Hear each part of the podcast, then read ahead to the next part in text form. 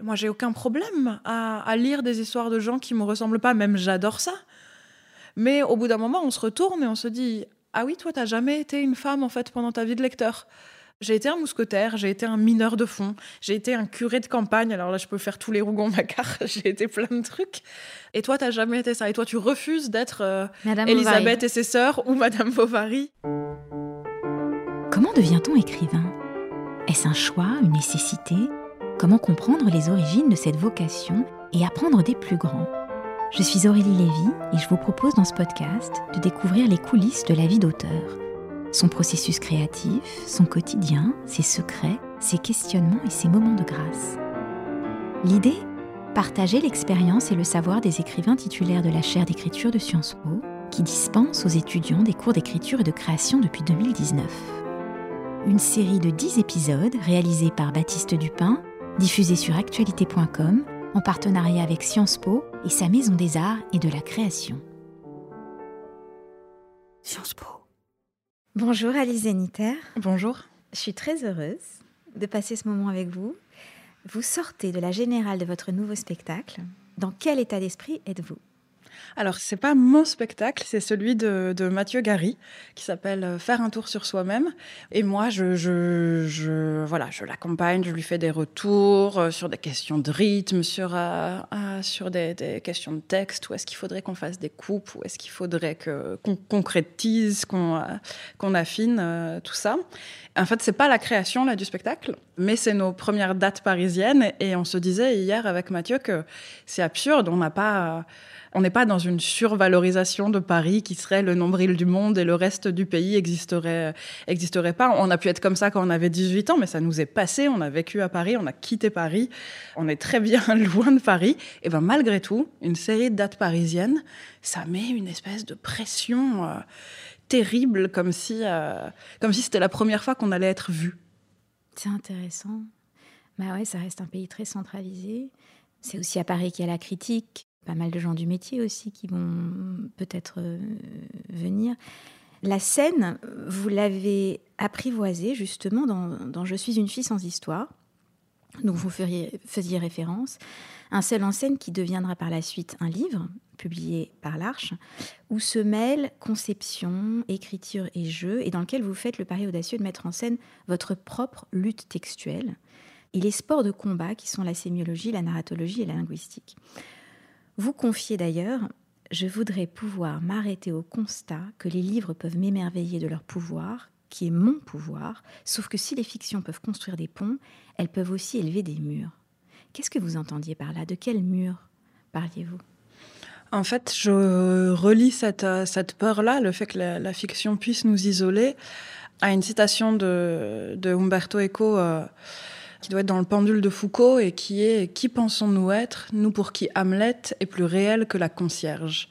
Et cette idée que, en fait, le temps qu'on passe euh, et l'attention qu'on donne aux, personnages de fiction, c'est du temps et une attention qu'on ne donne pas à des personnes euh, réelles, à des personnes de, notre entourage. En fait, euh, notre temps, notre attention et possiblement aussi notre capacité à l'empathie ne sont pas des ressources infinies. Donc, ce qu'on consacre à des histoires, à des personnages de fiction, c'est retiré peut-être au, reste. Et donc, euh, cette, fréquentation qu'on a, qui nous rend Hamlet plus proche que les personnes qui partagent notre immeuble, peut-être qu'elles peuvent être euh, dommageables. Et je le, je le dis avec euh, voilà, d'autant plus d'inquiétude que j'ai fait partie de, de ces enfants. C'est quelque chose que je raconte dans toute une moitié du monde. J'ai fait partie de, de ces enfants qui passaient leur vie le nez plongé dans les bouquins, comme disait ma mère. Au, au, au, point que ça pouvait parfois provoquer une inquiétude chez les adultes, comme si, comme si c'était possible de tomber vraiment dans les livres, comme si, euh, si mes parents me retenaient pas, comme si s'ils m'obligeaient pas à sortir et respirer, il était possible que je bascule tête la première dans la fiction et que j'en remonte jamais. Donc il y a une, euh, une capacité éducative de la fiction qui nous permet d'agrandir nos mondes, de découvrir des pays, des situations, des époques, des états émotionnels même euh, qu'on ne connaît pas et, on est grandi de ça. Mais d'une certaine manière, ça nous cloisonne aussi, c'est-à-dire euh, le temps qu'on passe là, eh ben, on ne le passe pas ici. On va essayer d'élucider alors ce mystère sur ce, ce temps choisi à lire et puis plus tard à, raconter des histoires, justement. D'ailleurs, dans le premier round de cette, de cette lutte textuelle dont vous parlez dans euh, Je suis une fille sans histoire, vous abordez la théorie de la fiction panier de l'autrice américaine Ursula Le Guin qui se demande comment notre civilisation de chasseurs-cueilleurs a pu devenir le berceau de récits qui ne parlent que des chasseurs. Et vous dites c'est parce que leur histoire était meilleure. Avec l'expérience qui est la vôtre aujourd'hui et le recul que vous avez, qu'est-ce qui constitue, au fond, une bonne histoire? Et pourquoi cet acharnement ou cet entêtement qui est le vôtre à vous affranchir de ces principes Parce qu'en fait, ce qui constitue une bonne histoire, euh, c'est en grande partie la familiarité. C'est-à-dire, ce ne sont pas des éléments narratifs en soi. Une des choses qui fait qu'une histoire, euh, qu'une histoire nous séduit, c'est qu'elle elle se développe selon des mécanismes qu'une partie de nous reconnaît. Et donc, une partie de nous euh, va projeter des attentes. Il y a quelque chose de la forme de la reconnaissance, en fait entre la, forme narrative et son lecteur ou, sa lectrice. Et c'est ça qui fait en fait qu'on se dit ça c'est une bonne histoire. Ah, c'est parce que on nous a déjà dit que c'était une bonne histoire. Alors après on peut arriver à la question de l'œuf et de la poule, mais euh, mais on est formé à dire euh, ceci est bon, ceci est enthousiasmant, ceci euh, voilà je, connais cette histoire et c'est une bonne histoire. Et donc ça veut dire que on peut se former à autre chose. Ça veut dire qu'on peut s'habituer à des histoires de répétition, on peut s'habituer à des histoires du petit, on peut s'habituer à des histoires qui n'ont pas de résolution pour de bon de, quelque chose. Ou même de héros, c'est une de vos... Une ou même voilà de héros solitaires qui porteraient euh, les quêtes euh, tout seuls, ou de résolution par le conflit, ce qui est aussi quelque chose qui se répète énormément dans les schémas narratifs, c'est-à-dire euh, le problème se règle par un affrontement, qui peut être un affrontement face à face, mais aussi un affrontement armé contre armée, euh, bande contre bande, etc.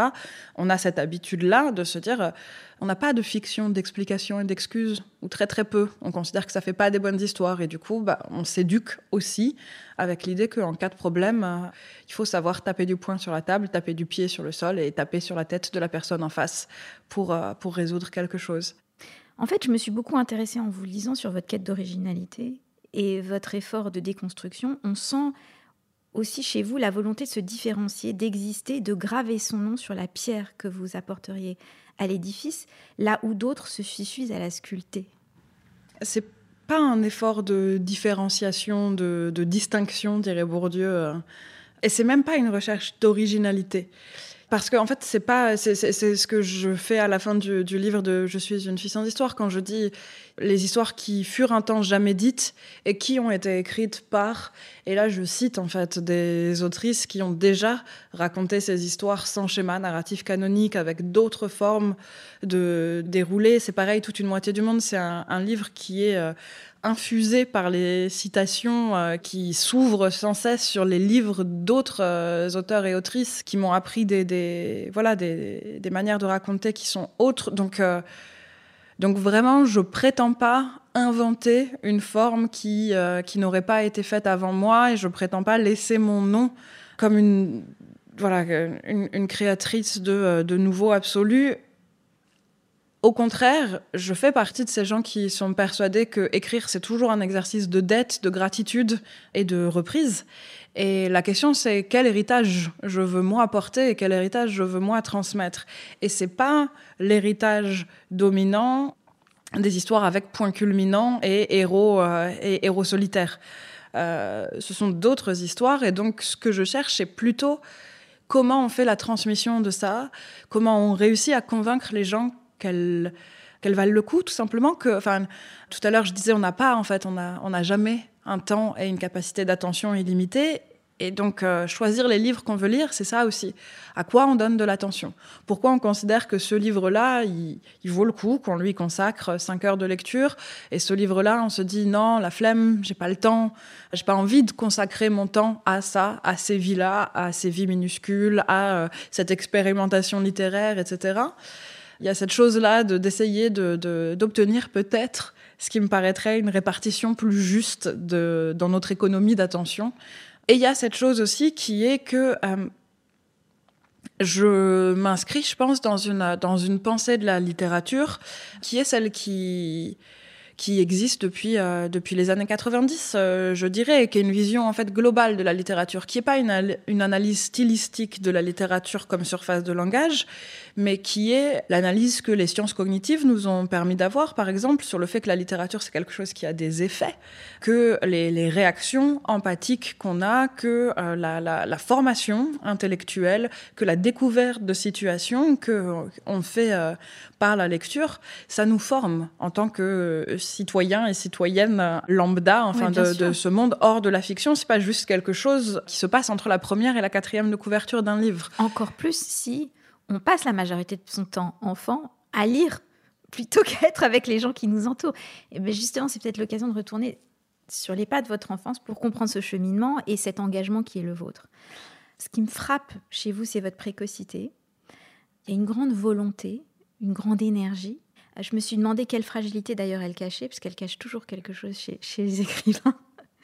Vous êtes, il me semble d'ailleurs, je crois, la, plus jeune à avoir occupé la chaire euh, d'écriture à Sciences Po. Née de père algérien et de mère française, c'est en Normandie que vous grandissez, avec vos sœurs, je crois. Et c'est là que se déploie votre vocation d'écrivain. La visite de, de Géva Caman en classe de CM2 marque un point de non-retour. Elle vous introduit à Faulkner et Apollinaire. Et vous écrivez votre premier roman à 8 ans. Écrire, vous dites, est le plus drôle de tous les jeux d'enfants qu'il n'y a pas de limite physique. À 16 ans, vous publiez votre second roman. Il s'appelle 2 moins 1 égale 0 ou En temps de guerre, c'était lequel? Non, il s'appelle 2 moins 1 égale 0. Le, premier roman écrit à 8 ans, il est perdu. Euh, il a, enfin voilà, c'est quelque chose qui, qui n'existe que dans la mémoire des rares personnes l'ayant eu entre les mains. Donc, 2 moins 1 égale 0, il est généralement considéré comme mon premier roman, parce que tout simplement, c'est le premier publié aussi. Ouais. C'est le premier publié, et même si cette publication est confidentielle, elle a le mérite d'exister. Vous passez plus tard trois ans à Budapest, où vous flânez, vous jouissez d'une forme d'anonymat, et en 2013, vous publiez Sombre Dimanche, pour lequel vous remportez le prix euh, Inter. Et là, il y a un tournant dans votre carrière, vous, vous arrêtez vos études et vous décidez de ne pas finir votre thèse et prenez le risque de perdre votre place dans l'enseignement pour vous consacrer à l'écriture puisque vous êtes indépendante financièrement. Et j'aime beaucoup cette ligne de votre biographie parce qu'elle pose la question du renoncement. Une question qui est d'ailleurs primordiale, centrale, je dirais, dans votre œuvre, qui, à mon sens, ne renonce jamais à rien, justement. En fait, Beaucoup des choix que j'ai faits dans ma vie sont des choix qui visent à préserver l'écriture en amont, le plus tôt possible, en fait. C'est-à-dire, je sais Aujourd'hui, c'est plus pareil. Aujourd'hui, ma, situation, euh, euh, euh, elle est très différente. Je pourrais faire les choses autrement, mais, quand j'avais 20 ans, c'était difficile pour moi de préserver mon temps d'écriture. Parce qu'il y avait quelque chose d'extrêmement vaniteux, d'extrêmement prétentieux dans le fait de dire à des gens, que ce soit des gens qui me proposaient un travail, donc généralement lié au, théâtre, ou des amis qui voulaient discuter avec moi, leur dire je peux pas, j'écris. C'était compliqué. Je me disais, mais tout le monde va se dire, mais pour qui elle se prend? Euh, C'est pas non plus comme si euh, c'était Faulkner. Enfin, bah, euh.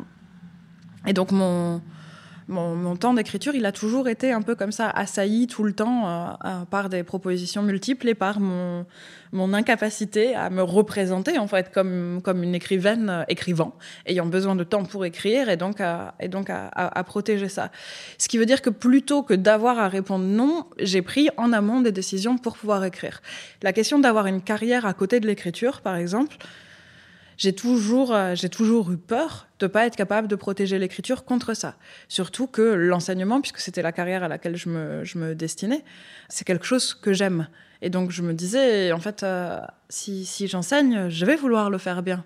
Je vais passer mon temps à les préparer, mes cours, à essayer d'inventer d'autres activités qui vont permettre aux, étudiants et aux étudiantes d'interagir davantage. Je vais faire ci, je vais euh, organiser cette sortie, organiser cette rencontre avec un auteur ou une autrice, etc. Et je vois pas comment je pourrais garder mon, mon temps libre pour euh, l'écriture. Donc en fait, prendre le risque de ne pas avoir de travail, c'était plus sûr d'une certaine manière. C'était plus sûr pour l'écriture.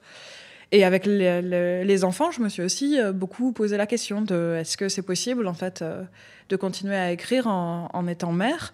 Et je me suis dit, bah, j'ai qu'à juste pas me mettre dans la situation, en fait.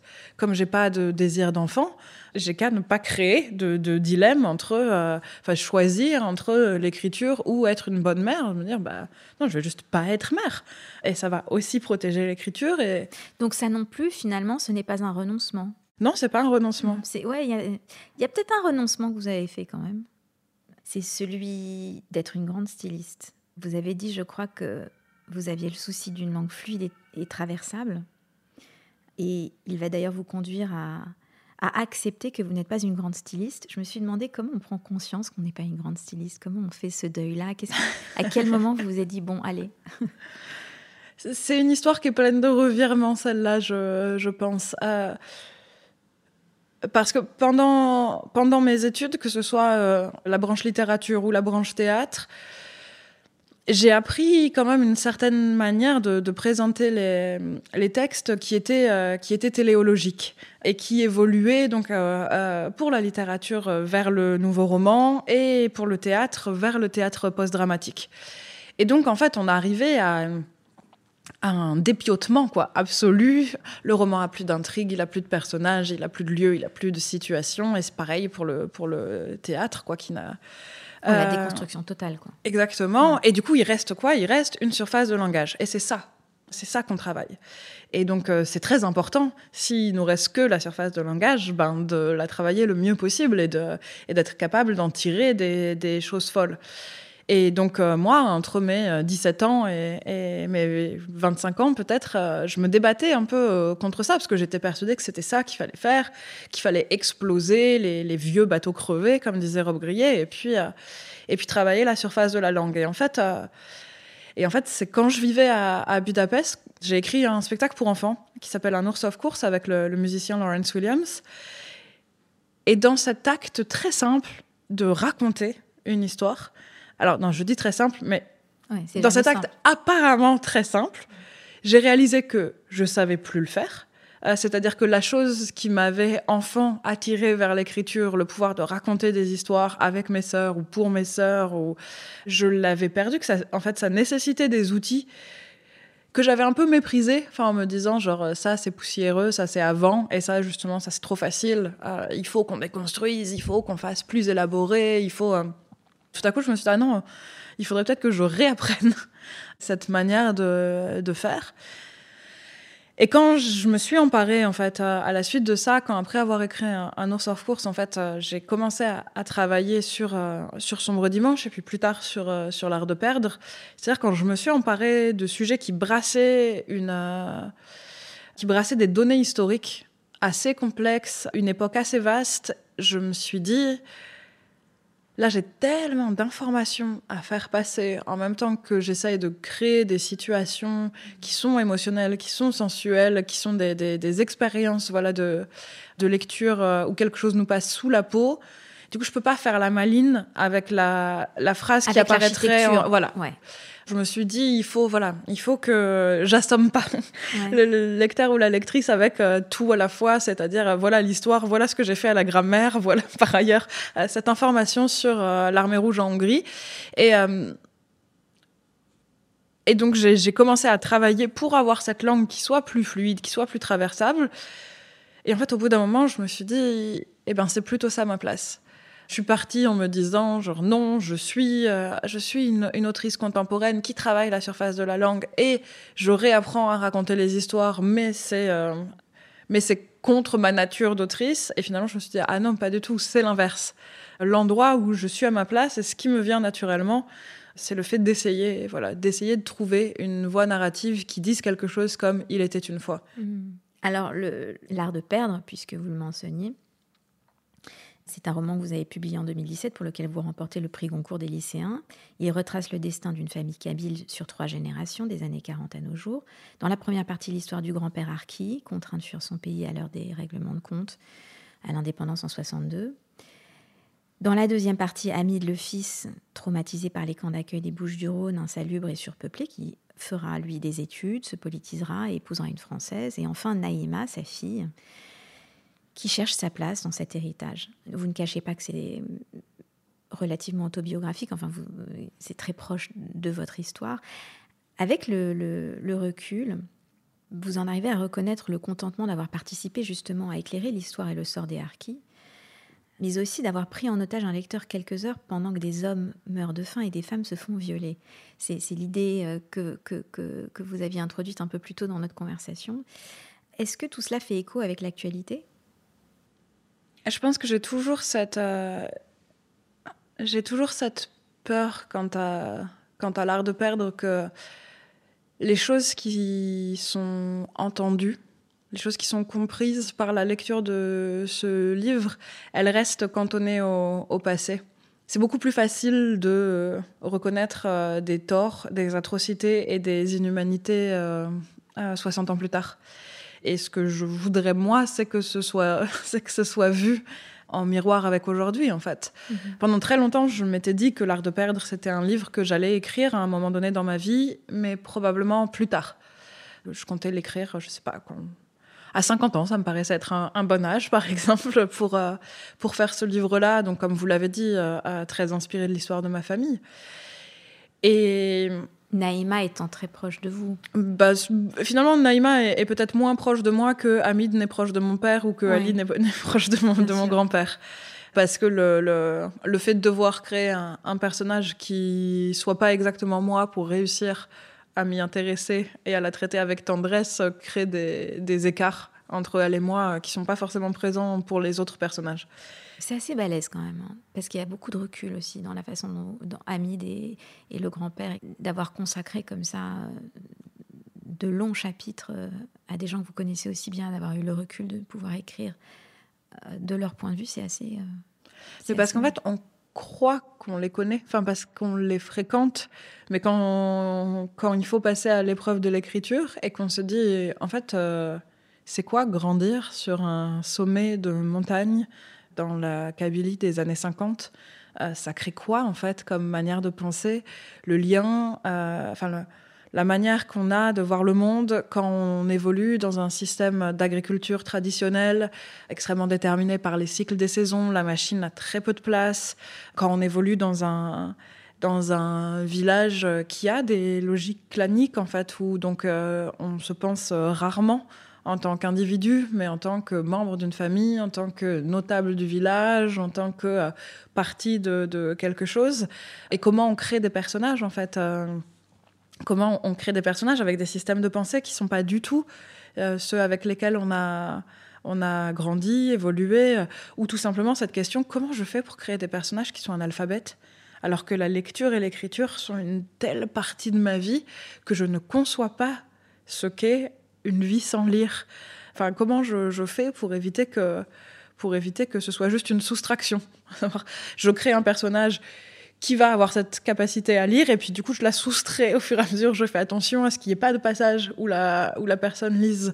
C'est pas une manière de faire donc euh, donc il y a toute une construction d'écrivaine qui fait qu'à la fin c'est pas c'est pas écrire sur euh, écrire sur ma famille. C'est euh, mettre en place euh, mettre en place toute une machinerie d'écriture qui me permet d'écrire sur des personnages dont la vie a été tellement éloignée de la mienne sans avoir, euh, sans avoir de point de vue surplombant ou de jugement quelconque. C'est l'histoire dont, vous héritez. Vous n'héritez d'ailleurs pas que de cette histoire, vous héritez aussi de certaines peurs. Naïma fait la liste d'ailleurs des peurs dont elle a hérité de son père. Cette liste grandit après les attentats et les amalgames. Quelles sont les vôtres aujourd'hui? Peut-être vous pouvez nous faire juste deux, trois des peurs dont vous avez hérité et nous raconter où vous en êtes aujourd'hui de ces peurs la peur de faire des fautes. Alors dans l'art de perdre, je, dis de faire des fautes de français, mais en réalité, c'est pas uniquement les, fautes de français. C'est euh, de pas avoir les codes de la bonne société de manière plus large, et que dans mon cas, ce soit rattaché à mes origines et au fait que euh, vraiment les Arabes ils savent pas se tenir. Ah, voilà, le fait de se dire si moi je fais une faute de grammaire ou si moi je mange, je sais pas, avec la mauvaise fourchette, ça va être interprété d'une manière différente de la façon dont les autres, euh, euh, eux, se sortiront de ce mauvais pas. En fait, cette idée, en général, que euh, une personne, les actions d'une personne impactent toute la communauté, c'est une peur. De... Donc une grande responsabilité aussi. Oui, C'est une peur de fille d'immigrés euh, définitivement. Enfin, le, fait de voilà, le fait de se dire euh, si un arabe quelque part fait quelque chose en France, on va tous payer derrière. Le fait que la représentation hein, des, arabes va devenir quelque chose va devenir quelque chose de, plus dur de et ça va aussi avec cette responsabilité que vous avez du travail bien fait de faire énormément de recherches je crois que vous avez même parfois peur de signer des contrats avec les éditeurs parce que ça pose un engagement et vous n'êtes pas toujours sûr d'où vous allez. Donc y y a, on sent qu'il y a vraiment un truc, d'une, en fait, une grosse pression que vous vous mettez. Il y a cette chose, enfin, personne m'attendait. Hein. Donc, euh, à partir du moment où j'ai décidé que moi, je voulais prendre cette place, la question c'est pourquoi je voulais la prendre. Et je ne veux pas la prendre pour une gloire personnelle. Ouais. Mais ça, Alice, c'est tous les écrivains. Bien personne, sûr. Personne n'attend aucun écrivain. non, y a, mais il y a des choses qui sont, il y a des choses qui sont plus faciles. En plus, vous êtes normalienne. Vous avez fréquenté plein de gens qui sont assurés de leur place dans ce milieu et qui pourtant ne finissent pas par écrire. Enfin, vous voyez ce que je veux dire. Ouais. Parmi tous ceux que vous avez fréquentés à Normal, il y en a finalement très peu qui écrivent vraiment. Alors, c'est vrai, mais j'ai aussi rencontré des gens pendant ces études euh, de lettres, que ce soit en prépa ou à, ou à l'ENS, de gens qui grandissent en fait en connaissant la moitié du milieu éditorial parisien. Donc en fait, qui se disent que si un jour ils écrivent, ou quand un jour ils écriront, selon la manière... sauf qu'ils ne le font pas, Alice. Euh, non, c'est sûr. Mais il y a cette chose qui est si un jour j'écris ou quand j'aurai écrit, je vais passer mon manuscrit à un tel qui travaille chez Gallimard, à, tel ami de mes parents qui travaille ici, qui machin. Il y a une sorte de, familiarité du processus. Alors que quand on se pose la question de pourquoi moi je veux essayer d'entrer dans ce milieu que je connais pas du tout, ben oui, je trouve qu'on se met plus la pression, on se met plus une responsabilité de se dire si je vole parce que parce que parfois c'est comme ça que ça se c'est même pas juste on m'attend pas c'est je vais devoir prendre une place qui devait être réservée à quelqu'un de plus légitime. Et donc si je pique cette chose si j'arrache le tapis sous les pieds c'est pour faire quoi? C'est pour dire quoi? C'est pour écrire quoi? C'est pour raconter quoi? Bah il faut il faut se donner les moyens de se sentir légitime. C'est intéressant ce que vous dites. Donc tout le monde n'a pas sa sa place, c'est-à-dire qu'il n'y a pas, de place pour tout le monde finalement sur cette estrade. Non, et je pense qu'en plus, enfin, ce, ce, monde, il est construit euh, pour que tout le monde n'y ait pas accès. Voilà, et, et, pour que les gens sentent que tout le monde n'y a pas accès. Enfin, le, les logiques de prix, là, on est, euh, on est en train d'enregistrer pendant la semaine d'attribution des, des, prix d'automne. Euh, les logiques de prix littéraires, c'est quelque chose qui crée l'impression que la littérature, c'est comme Highlander et qu'à la fin, il ne peut en rester qu'un. Alors qu'on a envie de dire, enfin, on a tous des bibliothèques sur lesquelles il y a plusieurs dizaines, voire plusieurs centaines de livres. On sait que a priori, ça cohabite très bien ensemble, les différents auteurs et autrices. Mais non, les Grands Prix d'automne nous font croire que non, non, non, non, non, il n'y a pas de place pour tout le monde. Et à la fin, on dit qui est l'ultime. D'ailleurs, ça a changé quoi la reconnaissance pour vous? Ça vous a calmé ou ça vous a mis encore plus de pression? Je suis obligée. En fait, c'est difficile à voir. Je, je dois avouer que j'ai un peu des œillères sur moi-même par moment quand je parle avec, euh, avec mes amis de longue date, euh, ceux qui ont été à côté de, de, moi euh, ces 20 dernières années, et quand je relis mon journal intime, que j'ai beaucoup tenu en fait, là c'est beaucoup plus sporadique, mais entre mes, entre mes 15 et mes 25 ans, c'était quelque chose qui était très très présent dans ma vie. Je suis obligée de voir, et dans ces discussions et dans ces relectures, que quand même j'ai été hantée par la peur que on me laisse pas écrire, qu'on me donne pas ma place, qu'on m'accueille jamais et que je sache pas du coup euh, que je sache pas quelle place donner à ça. Euh, si c'était pas quelque chose, euh, si c'était pas quelque chose qui était reconnu jamais nulle part, qu'est-ce que j'allais faire de ça Putain, parce que pour moi, ça, ça a jamais été pensable de me dire ce sera mon hobby du dimanche après-midi. Et donc, euh, et donc, il y a cette peur, quoi, tout le temps. De, de, il faut, il faut que je réussisse à trouver une autre place pour ça, à faire une autre place pour ça.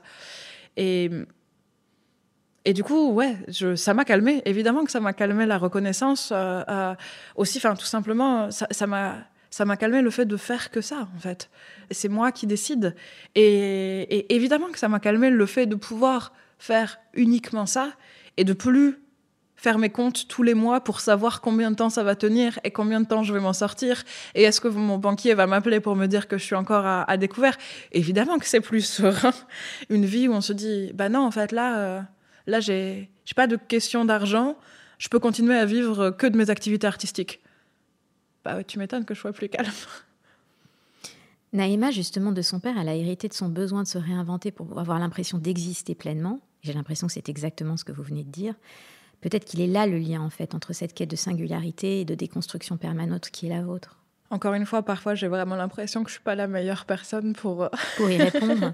pour euh, ouais. Quand Naïma annonce à son père qu'elle euh, qu'elle part en Algérie, je dis Naïma, mais je pense un peu à vous parce que je pense que cette scène a vraiment existé. Son père lui répond Est-ce que je peux te l'interdire?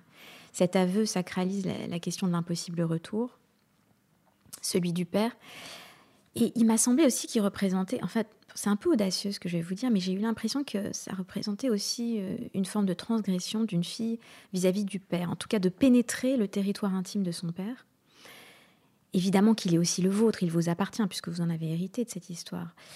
Mais je me suis dit que c'était euh, la prolongation d'un syndrome d'Oedipe, en fait, ce livre. Ça montre en fait les différentes choses que, que peut être un pays. L'Algérie, c'était quelque chose beaucoup plus intime. Quand on disait Algérie, c'était très très peu euh, le pays, le, vrai pays de l'autre côté de la mer. L'Algérie, c'était un des noms du passé. L'Algérie, c'était euh, un des noms pour l'enfance de mon père, qui était quelque chose de très mystérieux pour nous.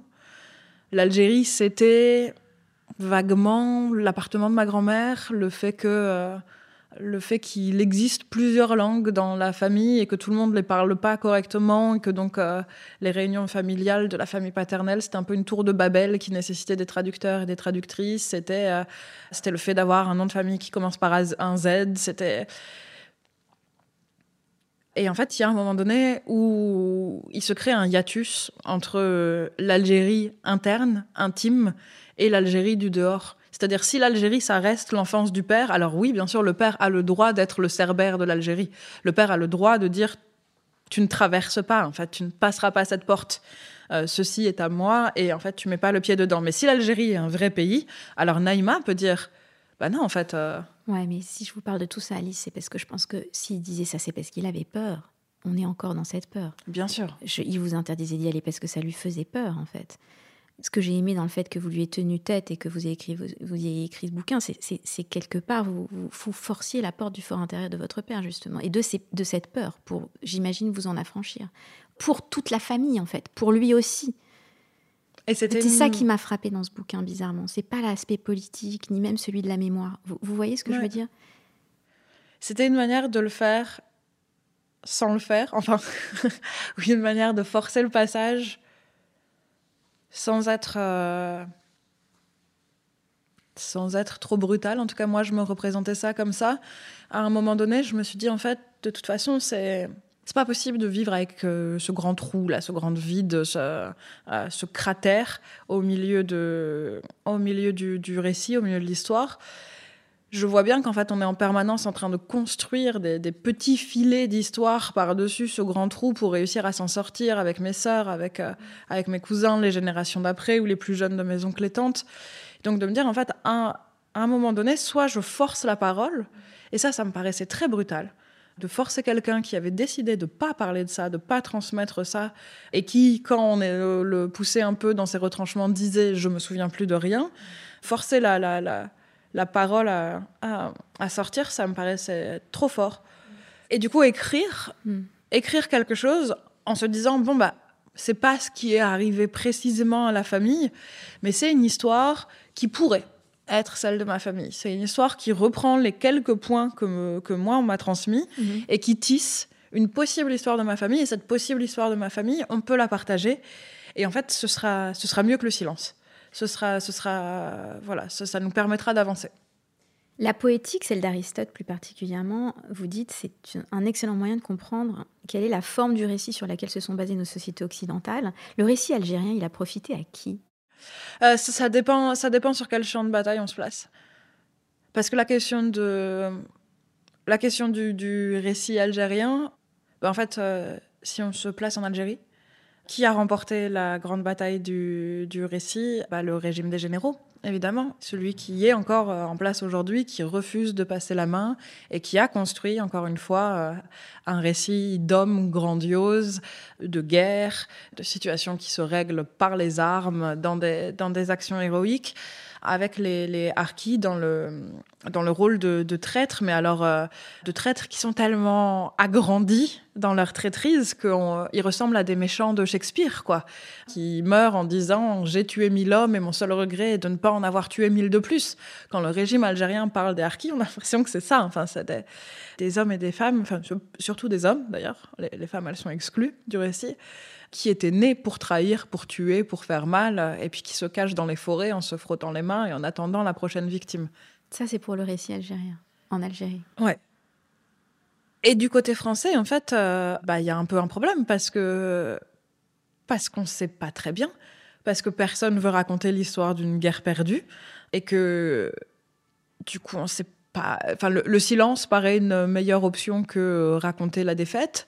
Que la France a évidemment beaucoup de mal à entendre des histoires qui présentent la guerre d'Algérie comme une guerre glorieuse d'indépendance, qui présentent le FLN comme les gentils, pour simplifier, alors que en fait, euh, pour une partie des, pour une partie de, la classe politique française, ce sont encore des terroristes. Et donc, euh, on parle même pas d'une armée ennemie, quoi. On parle de, on, parle de terroristes. Donc, c'est très compliqué. Donc, une partie des histoires algériennes ne peuvent pas être entendues en France euh, et, ne, ne, sont pas publiées. D'ailleurs, si on parle, si on parle de livres. Donc en fait, en France, le récit algérien, il est encore beaucoup porté par des pieds noirs et des descendants de pieds noirs. Et donc ça fait exister une Algérie qui n'est pas une Algérie des Arabes, des Kabyles, euh, de ceux qu'on appelait les, les, indigènes ou les Français de souche nord-africaine ou, euh, ou, par anticipation euh, les, les, Algériens, en fait.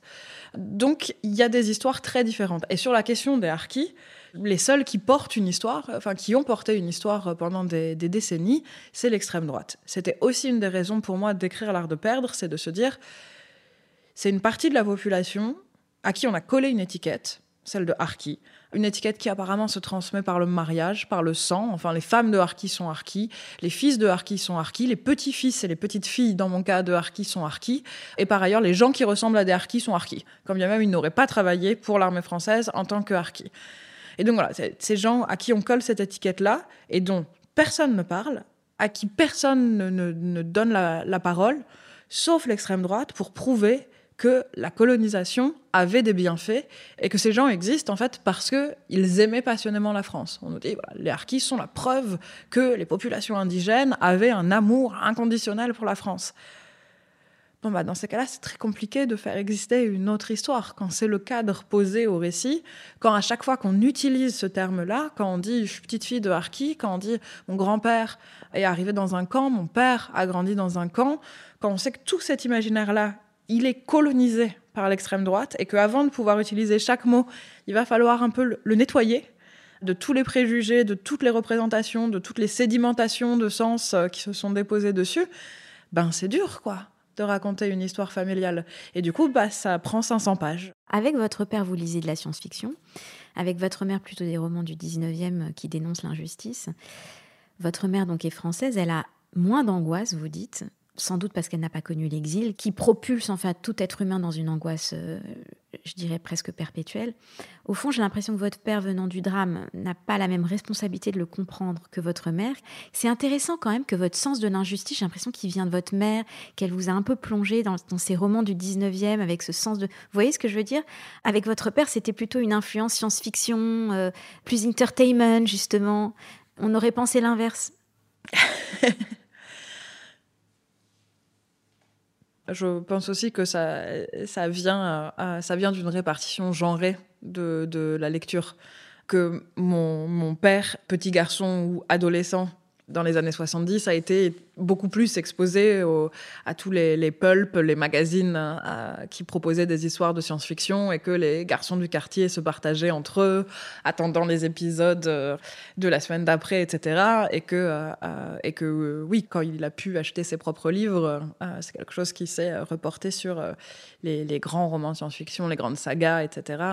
Mais qui vient de ses lectures pour petits garçons de son époque. Mon père est, un, est un lecteur de son époque très fortement. Et euh, oui, en effet, il y a quelque chose dans le dans l'idée, je pense que la littérature est aussi un lieu de recherche de justice sociale euh, ouais. qui me vient de lectures. Euh, Parce que vous êtes vraiment le mélange des deux, je trouve. Ouais. je pense que vous êtes vraiment le fruit de ces deux, c'est deux choses. Quoi. Ouais, mais complètement. à des dosages différents chez mes sœurs et chez moi, et c'est quelque chose qu'on recalcule en permanence. Savoir, savoir ce qu'on a pris de l'un et ce qu'on a pris de l'autre. Et, et à la fois pour les goûts et pour, euh, et pour les peurs. Et, les valeurs aussi. Ouais. ouais. Vous parlez tout à l'heure de, de l'injonction à penser au lecteur, que c'était très important pour vous, surtout sur le récit de l'histoire de votre famille. Lorsque vous écrivez votre premier texte à 16 ans, déjà vous vous demandez est-ce que le fait que j'ai envie d'écrire quelque chose justifie de l'écrire? Et votre mère vous répond pense au lecteur avant de penser à toi. C'est à elle que vous pensez quand vous écrivez. Pour qui écrivez-vous d'ailleurs? À qui pensez-vous quand vous écrivez? Ça défile beaucoup en fait. J'ai pas de j'ai pas de représentation de lecteur ou de lectrice type et je pense pas non plus ni à des gens qui existent dans mon entourage ni à, à... j'ai plusieurs amis qui m'ont confié avoir ce fantasme là d'une sorte de de table ronde d'auteurs et d'autrices euh, adorés et pour certains euh, décédés, mais qui, qui seraient là en train de lire leurs pages et de se dire genre c'est pas mal, c'est pas mal. Et moi j'ai pas ça. J'ai une sorte de voix intérieure euh, non identifiée qui, dans les moments d'exaltation comme ça, et une sorte, oui, de personnage inventé, quoi, de, réception du truc, euh, et qui dit J'ai jamais lu quelque chose comme ça, c'est extraordinaire, ce roman extraordinaire. Donc, il y a ce passage sur gna, qui est vraiment très bien fait. Et puis, dans les, dans les moments euh, euh, de non-exaltation, parce que ça arrive aussi beaucoup en, écriture, je suis confrontée à moi. C'est-à-dire, c'est pas, pas une idée d'une réception imaginaire, c'est moi qui me dis T'as écrit de la merde. Là, t'as passé ta journée à travailler tu t'es arraché les cheveux et c'est nul.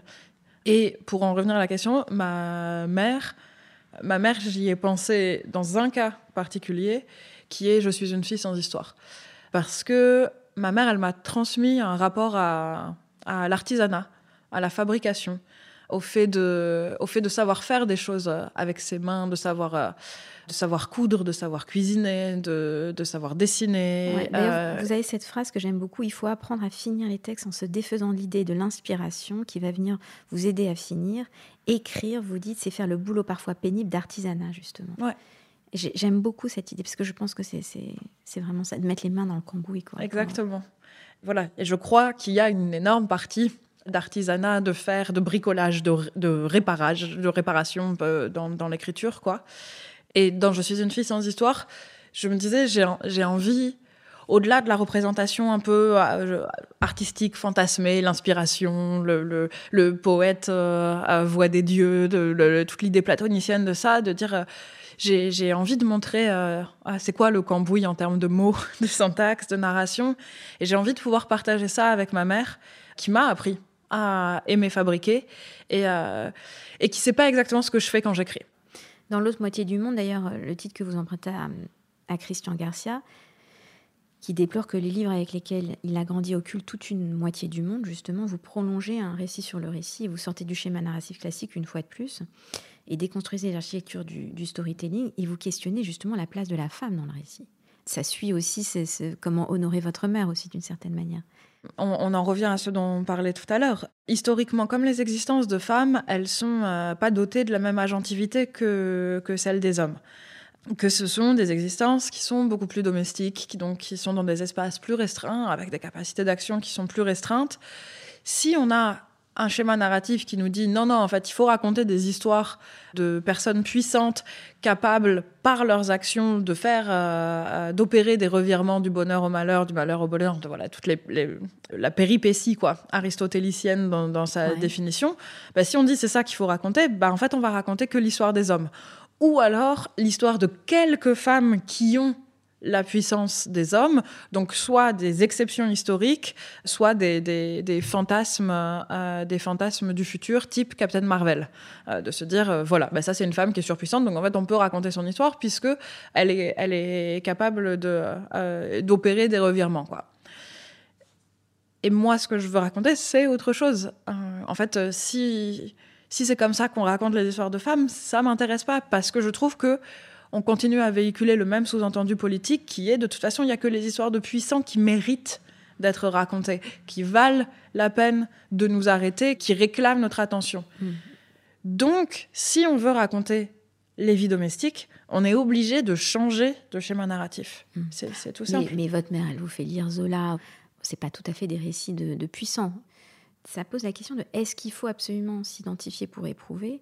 La condition humaine ne suffit-elle pas justement à éprouver toutes les histoires C'est euh, est-ce qu'on a besoin de se voir présenter des personnages qui nous sont suffisamment proches pour qu'on s'identifie à eux pour euh, c'est une question. Pour que quelque chose se passe, ou est-ce que finalement le fait qu'on soit là, frère et sœur d'humanité euh, également faillible, dirait Paul Ricoeur, ça suffit pour qu'on on crée une sorte de communauté comme ça entre les personnages, nous, euh, toute la comédie humaine, et puis euh, nous à côté. c'est une question, j'ai pas la réponse. En fait, c'est une question pour moi aussi. Je dirais qu'en fait, elle se poserait pas si on était tous et toutes à égalité avec ça. Or, il se trouve qu'en fait, quand on regarde la manière dont euh, euh, d'autres groupes reçoivent des histoires, eh ben, ces groupes-là ont des représentations de personnages qui leur ressemblent partout, tout le temps. Et du coup, ces groupes-là, qui sont en fait majoritairement euh, les hommes blancs hétérosexuels, sont tellement habitués à avoir des personnages qui leur ressemblent que quand il faut s'identifier à quelqu'un d'autre ou être capable de faire un bout de chemin avec un personnage qui soit différent, c'est pas possible. Parce qu'il y a eu tellement de luxe de personnages leur ressemblant qu'il n'y a pas eu de saut de genre qui était fait. Il n'y a pas eu de, de, saut de, euh, euh, de race, même si c'est un terme qu'on utilise très peu en, en français, ou d'âge. En fait, il y a toujours eu quelqu'un comme eux dans les fictions qu'ils lisaient ou qu'ils regardaient. Ce qui fait que parfois, même le, rapport à des fictions où ils ne sont pas présents peut être euh, euh, très, très conflictuel. Et hum, c'est ce que je raconte dans toute une moitié du monde. En fait, un de mes, un de mes copains irlandais, donc, euh, qui a suivi tout son parcours scolaire dans, un, dans un cursus non mixte avec que des garçons, qui me dit mais le, jour où on nous a demandé de lire Jane Austen, c'était une insulte. Enfin, on s'est dit mais qu'est-ce qu'on a fait pour qu'on se foute de notre gueule comme ça en nous demandant de lire des histoires de meufs qui veulent se marier? Et moi, j'ai lu des histoires de bandes de garçons tout le temps. Enfin, j'ai lu Le Seigneur des Anneaux, j'ai lu Sa Majesté des Mouches. C'est des bandes d'hommes qui partent faire des trucs. Et à aucun moment, je me suis dit, on m'a puni. Parce qu'en fait, moi, j'ai aucun problème à, à, lire des histoires de gens qui me ressemblent pas. Même j'adore ça. Mais au bout d'un moment, on se retourne et on se dit, ah oui, toi, t'as jamais été une femme, en fait, pendant ta vie de lecteur. J'ai passé une immense partie de ma vie de lectrice à, être un homme. Euh, j'ai été un mousquetaire, j'ai été un mineur de fond, j'ai été un curé de campagne. Alors là, je peux faire tous les rougons Macar, j'ai été plein de trucs. Et toi, t'as jamais été ça. Et toi, tu refuses d'être euh, Elisabeth et ses sœurs ou Madame Bovary. C'est très étonnant, en fait, comme euh, ça nous crée des rapports à la fiction qui sont, qui sont pas du tout les mêmes. Et c'est ce qui fait que finalement, à votre question de départ, je peux répondre, bah, j'ai pas la réponse, mais en revanche, je vois qu'il y a des inégalités et quelque chose en moi, devant l'inégalité, se, se dit donnez-moi ma cape et mon grand chapeau et, euh, et allons les combattre. Justement, ça m'amène à la question du processus créatif. J'aimerais revenir un peu sur la fabrique et notamment sur ces fameuses journées blanches, comme vous les appelez, qui sont entièrement consacrées euh, à l'écriture. Ouais, c'est quoi une journée type pour vous? C'est quoi une bonne journée? Est-ce que vous avez une routine? Est-ce que vous vous isolez toujours? Est-ce que c'est de plus en plus difficile de le faire ou pas? Comment? Idéalement, je m'isole pour écrire, par protection des autres. Parce que je sais jamais ce qui va se passer. Et c'est pas quelque chose, enfin, je vais pas me faire euh, posséder par un démon ou à me transformer en monstre, mais en fait, euh, c'est compliqué de savoir à, quel moment je vais vraiment me lancer dans le dur de l'écriture. En fait, il y a des, il y a parfois il y a des heures de début, c'est de la chauffe, quoi. Hein, je suis en train de faire ça dans l'espoir que la, que la phase d'après va se déclencher et j'en suis pas certaine. Mais donc je bouge des virgules qui n'ont pas besoin d'être bougées, je, je relis des choses que j'ai déjà relues mille fois. Et puis quelque chose va euh, peut-être se, se, débloquer euh, ensuite. Mais est-ce que c'est une demi-heure après avoir commencé ou deux heures euh, Ben, je sais pas. Donc, euh, donc, ça veut dire avoir des horaires qui sont quand même un peu flous, ce qui est pénible pour les gens de mon entourage. Il y a plein de choses qui peuvent me mettre dans des états émotionnels bizarres quand j'écris. être satisfaite ou pas de ce que j'écris, déjà, ça suffit pour que je sorte pas euh, à la tête de mon ordinateur avec euh, la même capacité à être entourée. Si, euh, si j'ai l'impression que j'ai gâché des heures à ne pas produire une seule ligne qui, qui en vaut la peine, bah, c'est compliqué d'être sociable ensuite si je continue à passer mon temps à, réfléchir à ce que j'ai fait en me disant il devait y avoir une meilleure solution, c'est pareil, je suis pas, je suis pas de bonne compagnie. Parce qu'elle était violente la phrase de tout à l'heure, c'est de la merde ce que tu as écrit. Enfin, je sais pas, c'est minable. Ben oui, et les moments de les moments de grande insatisfaction, c'est pas c'est pas attendre quoi. Euh, et ça va, enfin, en plus, ça, ça, déraille euh, plus loin que ça assez rapidement. Enfin, on passe de ça, c'est nul, à tout est nul, à tu es nul, à ça vaut pas la peine d'écrire, en fait. Pourquoi, enfin, pourquoi, euh, pourquoi s'imposer cet isolement, euh, ce truc, enfin. Et généralement, ça se calme par, par quoi La persévérance? Dormir, règle numéro un. Dormir. ouais, toujours laisser une nuit entre le Enfin, on ne prend pas de décision sur le moment du vortex euh, sans avoir euh, calé une bonne nuit de sommeil. Ça vaut pour euh, tout, hein, les relations sentimentales, la vie. Absolument. Les, entretiens Sciences Po.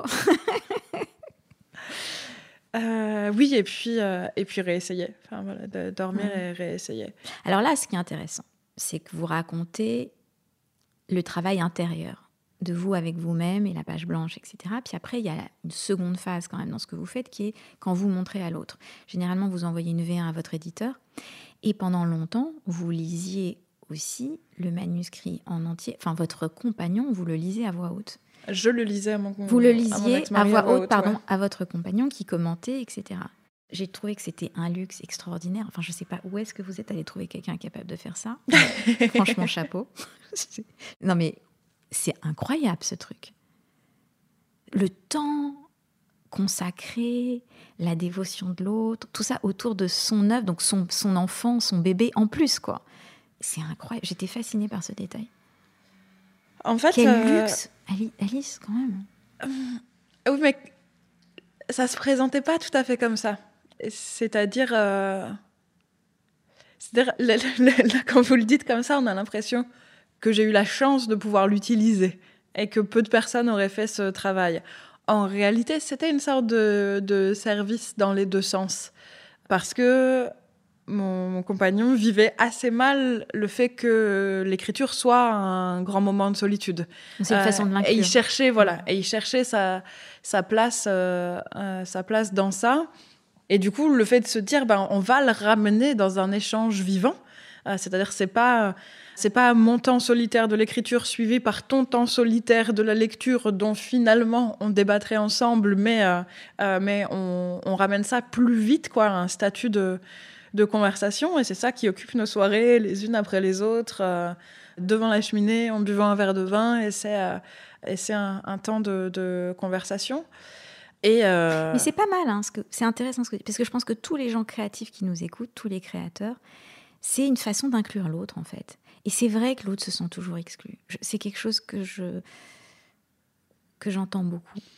Et puis en fait, il y a quelque chose, je crois, justement, quand, quand ça passe par le, quand ça passe par la voix, même si concrètement je suis en train de lire quelque chose qui est écrit et que j'ai devant moi, ça a l'air beaucoup plus vivant, ça a l'air beaucoup plus mouvant.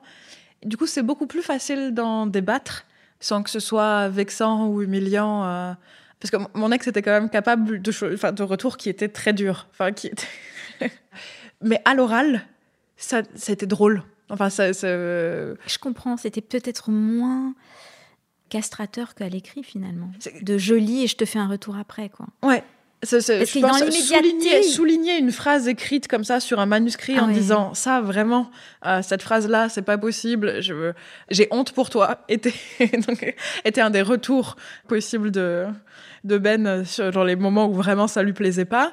Et je me dis oui à l'oral comme ça ça, me fait encore rire quand je le raconte. Il aurait pointé du doigt une phrase du manuscrit comme ça, avec la preuve que j'avais écrit ça, que c'était absolument ça, et que il trouvait ça nul. Ça aurait été beaucoup plus ouais.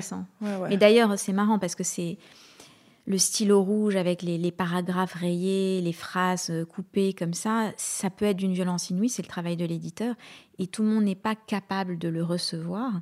Ça fait partie du métier d'écrivain, et c'est, tout le monde n'est pas capable de vivre cette période, de repasser derrière, de réécrire, de retravailler. C'est parfois encore plus difficile que d'écrire. De réécrire. Et ça fait partie du métier aussi. Euh, oui, absolument. Je ne sais pas comment c'est pour les autres, mais moi, je sais qu'en fait, j'ai un, j'ai un problème de, de, sous-couche, quoi. J'ai un problème d'iceberg, euh, c'est-à-dire euh, la, partie, la partie émergée, et donc qui serait l'écriture, elle se, elle se tient sur une partie euh, immergée qui est les choses que j'aurais pu écrire mais que j'ai pas écrites ou que j'ai écrites et que j'ai coupées ou qui appartiennent à mes, à mes recherches. Et en fait, par moment, je suis incapable de savoir si ce qu'il y a au-dessus de l'eau est clair pour des gens qui n'ont pas les 9 dixièmes de ce qu'il y a sous l'eau. Mon éditrice, c'est aussi pour ça que plus ça va, plus je lui envoie les choses vite. Euh, c'est parce que tout à coup, je lui dis Attends, est-ce que c'est clair pour toi? Parce que, parce que du coup, moi, là, ça fait, ça fait euh, six mois, huit mois, un an que je suis dans ce monde-là. Et du coup, tout a. Chaque mot rayonne quoi de, de, toutes les histoires que j'ai accumulées autour de ce terme-là, autour de ça, autour de ça. Mais alors pour quelqu'un qui n'a pas vécu dans ma tête pendant un an, c'est quoi le. Qu'est-ce que tu vois C'est le risque aussi de cet isolement. Euh, c'est qu'on s'y perd un peu. Puis l'éditeur est aussi là. Enfin, il y a aussi la fonction un peu Ezra Pound de l'éditeur qui est d'extraire les pépites, enfin d'extraire le meilleur et de, de, purger le reste. Quoi. Je pense à T.S. Eliot et le Wasteland et tout ça. J'ai l'impression que vous avez l'écriture facile, quoi. C'est-à-dire que vous écrivez beaucoup. Je me trompe peut-être? Ça dépend. En fait, ça dépend des bouquins. Ah, ça dépend des bouquins. On parlait tout à l'heure de, donc, de votre compagnon qui lisait à voix haute. Vous avez poussé le vice en faisant un film ensemble qui s'appelle Avant l'effondrement. Enfin, poussé le vice, je dis ça un peu en hein. Vous n'êtes pas facile avec la fiction, mais vous êtes désintéressé de certaines formes d'histoire et de certaines formes de personnages, des récits qui reposent sur une trajectoire héroïque, c'est ce que vous disiez et ne vous raconte pas le monde que vous éprouvez. C'est quelque chose que vous revendiquez aussi, celui de la crise écologique, celui de la crise sanitaire, celui qui repose sur un futur incertain.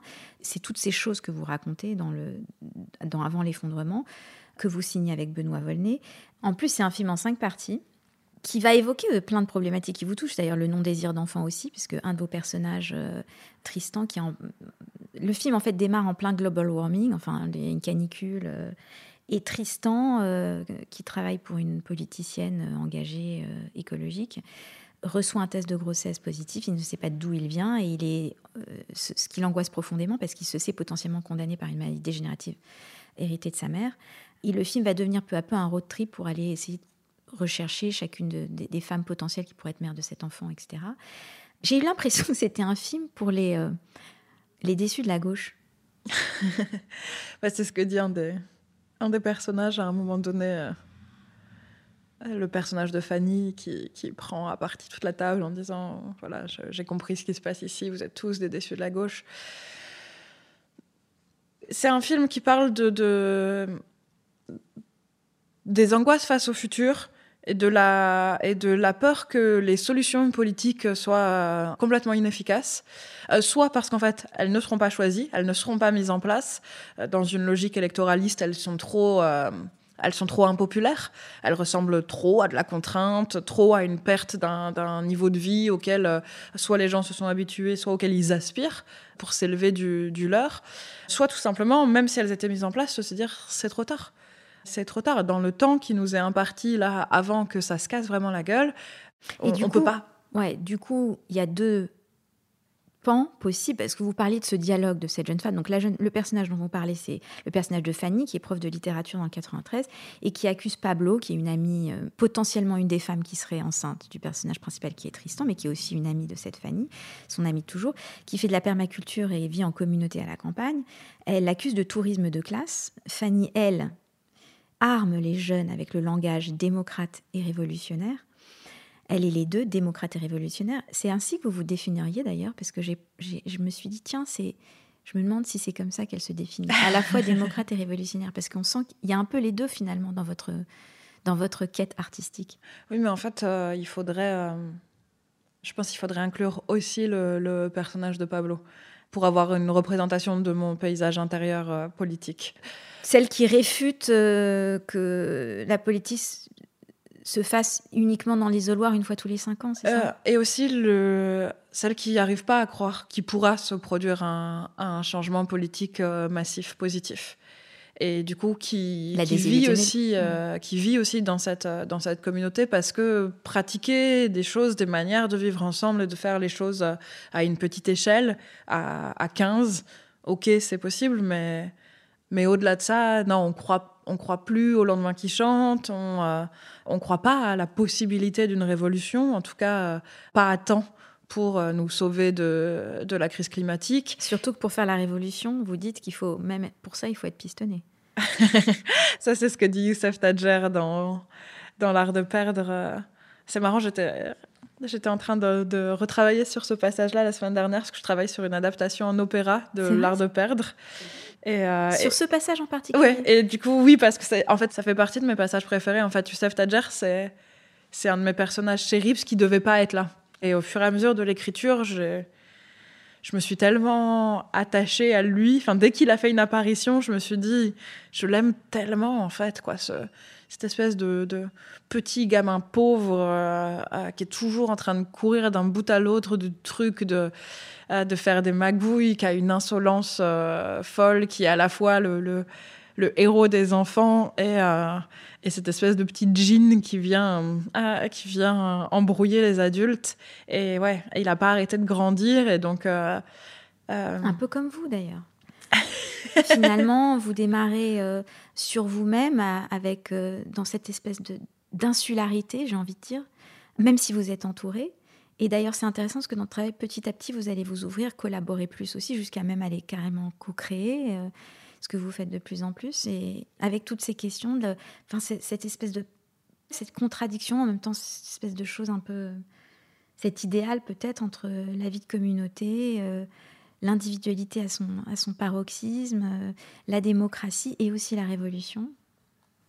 Ouais, ça fait beaucoup, ça fait beaucoup de tension, mais je crois que je crois que plus ça va, plus je vis euh, harmonieusement avec. Je pense aussi j'ai grandi avec cette, euh, cette idée, euh, et c'était la même chose pour mes activités professionnelles, enfin, qu'il y avait beaucoup trop de slash dans, dans mes identités, que j'étais euh, j'étais voilà, étudiante en thèse, slash chargée d'enseignement, slash autrice, slash dramaturge, slash assistante de mise en scène, slash et puis, et puis démocrate, slash révolutionnaire, slash complètement désabusée, slash optimiste chaque fois au réveil malgré tout, quand bien même je pense que ma raison me dit que c'est la misère, il y a quelque chose d'une force de vie qui me dépasse. Et où je me disais, je sais pas, euh, genre grandir, c'est perdre une partie des slash. Au bout d'un moment, il y a une sorte de choix qui va se faire, ça va s'amenuiser. Ouais, et c'est pas vrai. En fait, on garde tous les slash. Dans mon cas, on garde tous les slash et on juste on apprend à jongler avec. Il vous arrive de glander? Ouais, beaucoup. ah, quand même. ça me rassure. À votre avis, qu'est-ce qui se dégage de cette conversation? Parce que c'est un peu comme dans votre travail. On a, on a parlé de tellement de choses. Je me suis demandé euh, quel, était est le fil rouge de notre conversation? Il y a quelque chose qui vous a interpellé? Non, j'ai toujours peur de partir dans trop de directions à, à la fois. Euh, on était en train de parler de la coexistence des slash. Parfois, je me dis, pour réussir à tout faire tenir ensemble, peut-être qu'il faut des il faut des formats plus longs. Et je parle pas simplement du, format du podcast, euh, mais, par exemple, c'est quelque chose que je vois aussi chez mes, chez mes lecteurs et mes lectrices. Euh, ça, fait, ça fait 15 ans, plus de 15 ans que je publie. Ça fait 20 ans, en fait. Ça fait 20 ans que je publie. Et pour les gens qui, me, qui suivent mon travail depuis tout ce temps-là, j'ai l'impression que c'est plus clair qui je suis et ce que je fais et pourquoi mes livres se ressemblent pas entre eux. Et de tirer un fil rouge qui est pas une évidence en fait euh, qui est pas un truc euh, je sais pas une sorte de, genre littéraire qui se répéterait qui serait très précis où on se dirait ah oui Alice Zaniter c'est la meuf qui fait ça. Et que dans le, dans le voilà dans, dans le temps déployé finalement en 20 ans d'activité artistique je me dis j'arrive à avoir fait plein de choses sans m'éparpiller. Et je crois que les gens qui ont, eu, qui ont eu plusieurs années pour le voir le voient aussi. Mais quand il faut recouvrir ça en une heure de conversation, à chaque fois, je me dis genre, euh, je, est-ce que ça fait du sens ou est-ce que j'ai l'air d'un porc épique qui envoie des aiguilles dans toutes les directions? J'ai toujours peur de ça. Ah, moi, je pense je pense qu'on a réussi quand même dans cet entretien à expliquer certaine des origines de, ce fonctionnement, de cette, ambition qui est la vôtre, euh, de faire un maximum de choses, de d'essayer, de, ces peurs aussi qui convoquent cette énergie. C'est ce qui m'a le plus touchée, je crois. Il y a des choses, des phrases, des passages de ce que vous avez écrit qui, demeurent intemporels, justement. Je pense à celle-ci en particulier parce que elle, euh, elle fait écho avec l'actualité. Un massacre ne disparaît pas face à l'ampleur de ce représailles et la loi du talion, dans les variations sans fin de ses applications. Il ne fait que multiplier les bornes et les édenter, sans que jamais l'œil resté valide de la première victime ne forme une paire avec celui de la seconde. Et là, bon, il m'incombe de trouver un subtil moyen de placer Camus et son Entre la justice et ma mère, euh, je choisis ma mère. C'est aussi quelque chose auquel euh, je pense euh, beaucoup depuis un mois, en fait, depuis, depuis que la, guerre a commencé entre Israël et, la Palestine, et au fait que la stratégie de violence qui est déployée par le, par le Hamas dans le but d'attirer une répression qui soit encore plus violente et qui permettrait en fait de, rallier euh, de nouveaux partisans à, sa cause. En fait, c'est la logique qu'a utilisé le FLN, c'est la logique qu'avait théorisé Ho. En fait, c'est quelque chose qu'on connaît et qui est absolument terrifiant parce que ça se fait sur les, corps écrasés et de la population attaquée et de la population qu'on offre en pâture aux représailles. Et il y a quelque chose de terrifiant de voir les schémas se répéter sans avoir de meilleure porte de sortie. Quand tout à l'heure je vous disais, euh, j'ai toujours peur que sur l'art de perdre, euh, les gens puissent tirer des leçons sur ce qui s'est passé il y a 60 ans, mais qu'on ne les applique pas aujourd'hui. C'est toujours plus facile de retourner en arrière, de se retourner en arrière, de dire, c'est vrai quand même, euh, là on n'a pas fait les bonnes choses. Bah, aujourd'hui on n'est pas en train de les faire non plus sur un schéma que pourtant on connaît et j'ai l'impression de, manquer d'air quand j'entends les nouvelles, parce que de me dire, si moi, je vois se reproduire les schémas, alors forcément, les, stratèges militaires, les conseillers géopolitiques, ils le savent aussi très bien, ils le savent mieux que moi. Et pourtant, on n'a pas d'autre option que de rebasculer dans cet engrenage. C'est terrifiant. Quelle est la plus belle chose qu'on vous ait dite sur votre travail ou sur un de vos livres? Et je racontais, du coup, il n'y a pas longtemps, pendant que j'étais en train de, de, travailler donc sur, euh, sur l'opéra de, de l'art de perdre, euh, je racontais qu'une des scènes, alors c'est pas vraiment quelque chose qu'on m'a dit sur le livre, mais une des scènes créées par le livre que je porte euh, vraiment dans mon, cœur et dans mes mémoires joyeuses, c'est en fait le, le, un salon du livre euh, dans lequel je, venais pour euh, dédicacer l'art de perdre. Et puis c'était en Normandie, donc euh, dans un territoire qui est très présent dans, dans, le livre. Et puis tout à coup, il y a un petit groupe qui commence à, feinter la, file, quoi, à doubler tout le monde. Et donc des gens qui protestent et, et, cette femme qui est à la tête du petit groupe qui dit Laissez-nous passer, on est la Sonacotra. et en fait, ce terme qui était un stigmate social hyper fort, quoi, qui voulait dire on est des pauvres, on est des gens du foyer, on est des, ah, gens relogés, à, à balloter, etc. Le fait de dire on est la Sonacotra, ça veut dire c'est notre histoire à nous, et c'est pas la vôtre, c'est plus notre histoire que la vôtre, c'est notre histoire qui est racontée. En fait, euh, laissez-nous prendre la voie express jusqu'à l'autrice parce que c'est un, un livre sur nous. Le fait de pouvoir inverser ce stigmate-là, le fait qu'on ait la Sonacotra soit un coupe-fil dans un salon du livre, bah, c'est une victoire. Je trouve ça génial. je me suis dit, je savais pas que c'était ça que je voulais faire, mais c'est ça que je voulais faire. Je voulais arriver à ça. Ah, et voilà. Et j'ai un peu les larmes aux yeux qui viennent quand je le raconte encore. c'est beau. Merci, Alice. Est-ce que justement, le fait que vous avez choisi de pas avoir d'enfant, ça rend ces moments d'autant plus significatifs parce qu'ils viennent vraiment donner du sens. Encore une fois, je me pose aussi tout le temps la question de enfin, qu'est-ce qui vient au premier chez moi et je suis pas capable de, de le dire. Est-ce que parce que j'ai choisi de ne pas avoir d'enfant, la question de la transmission vers d'autres personnes, puisqu'il n'y a pas d'enfant hypothétique pour la, pour la recevoir, est-ce que c'est ça qui la rend si intense? Ou est-ce que au contraire, c'est parce que de toute façon, la question de la transmission, elle était déjà très intense chez moi de, qu'est-ce qu'on passe, et pas uniquement aux, générations d'après, mais euh, à des groupes sociaux qui n'ont pas eu accès aux mêmes choses, etc. Est-ce que c'est parce que cette transmission, elle était déjà hyper importante pour moi que finalement, la question d'avoir des enfants et de transmettre par la biologie ou au sein d'une cellule familiale euh, restreinte est, est moins grave, enfin, ne représente pas tout. Je sais pas. Mais en tout cas, c'est vrai que je lis moi aussi les deux questions. Voilà, le, fait de ne pas avoir d'enfants, le fait de ne pas en vouloir, et le fait que la transmission occupe une place si importante dans ma vie, c'est lié, c'est une évidence. Je ne sais pas exactement comment. Bah, je vous propose qu'on se reparle dans quelques années. Faisons comme Deal, ça. on fait ça? à suivre.